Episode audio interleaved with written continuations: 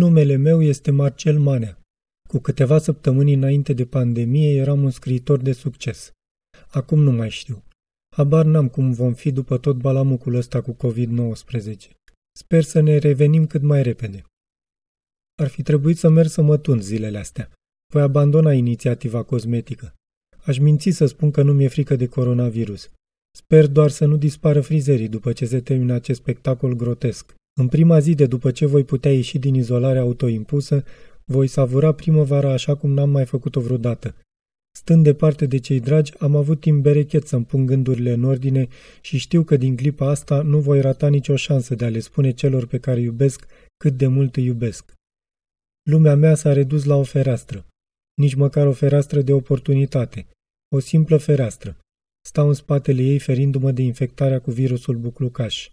Această fereastră este conexiunea mea directă cu lumea. Luasem de bun acel truism că planeta ar fi a noastră. Coronavirusul ne-a băgat mințile în cap. De fapt, lumea n-a fost niciodată a noastră. Am primit-o cu titlu de împrumut, așa cum împrumuți o carte de la o bibliotecă.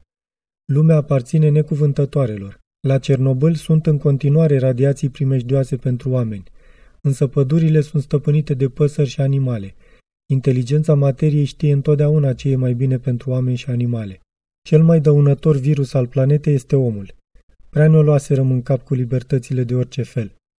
Începuserăm să credem că am supus natura și că avem drept de viață și de moarte asupra tuturor. Chiar dacă nu ne convine, a sosit plata facturii. S-a adunat o dobândă frumușică la factură, pentru că, pe lângă păcatele noastre, va trebui să plătim și pentru prostiile înaintașilor noștri cei care n-au prins coronavirusul în acțiune. Înainte de a ne striga durerea firească de altfel împotriva acestui morb și de a-L învinovăți pe Dumnezeu pentru tot ce pătimim, să luăm cunoștință de faptul că planeta noastră are o sustenabilitate pentru 2,53 miliarde de oameni, iar noi ne aflăm la 7 miliarde și ne îndreptăm rapid spre 10. Planeta se mai scutură de virus și umani. Nu suntem nici primii, să ne amintim de Atlantida, și nici ultimii cărora li se întâmplă acest dezastru. Cum spuneam, a sosit vremea plății, plata facturii pentru toate abuzurile pe care noi și înaintașii noștri le-am făcut mamei Gea, de la masiva exploatare de combustibili fosili și până la joaca de Dumnezeu din laboratoarele secrete. Trăim o veritabilă zombificare a firii.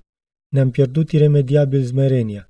Și atunci de ce ne mai mirăm că suntem vizitați de COVID-19, o combinație diabolică între virusul HIV și virusul gripal, un asasin silențios cu o rată de multiplicare pentru care toți cercetătorii au păreri diametral opuse. Privesc lucrurile cu optimism, unul moderat ținând cont de împrejurări.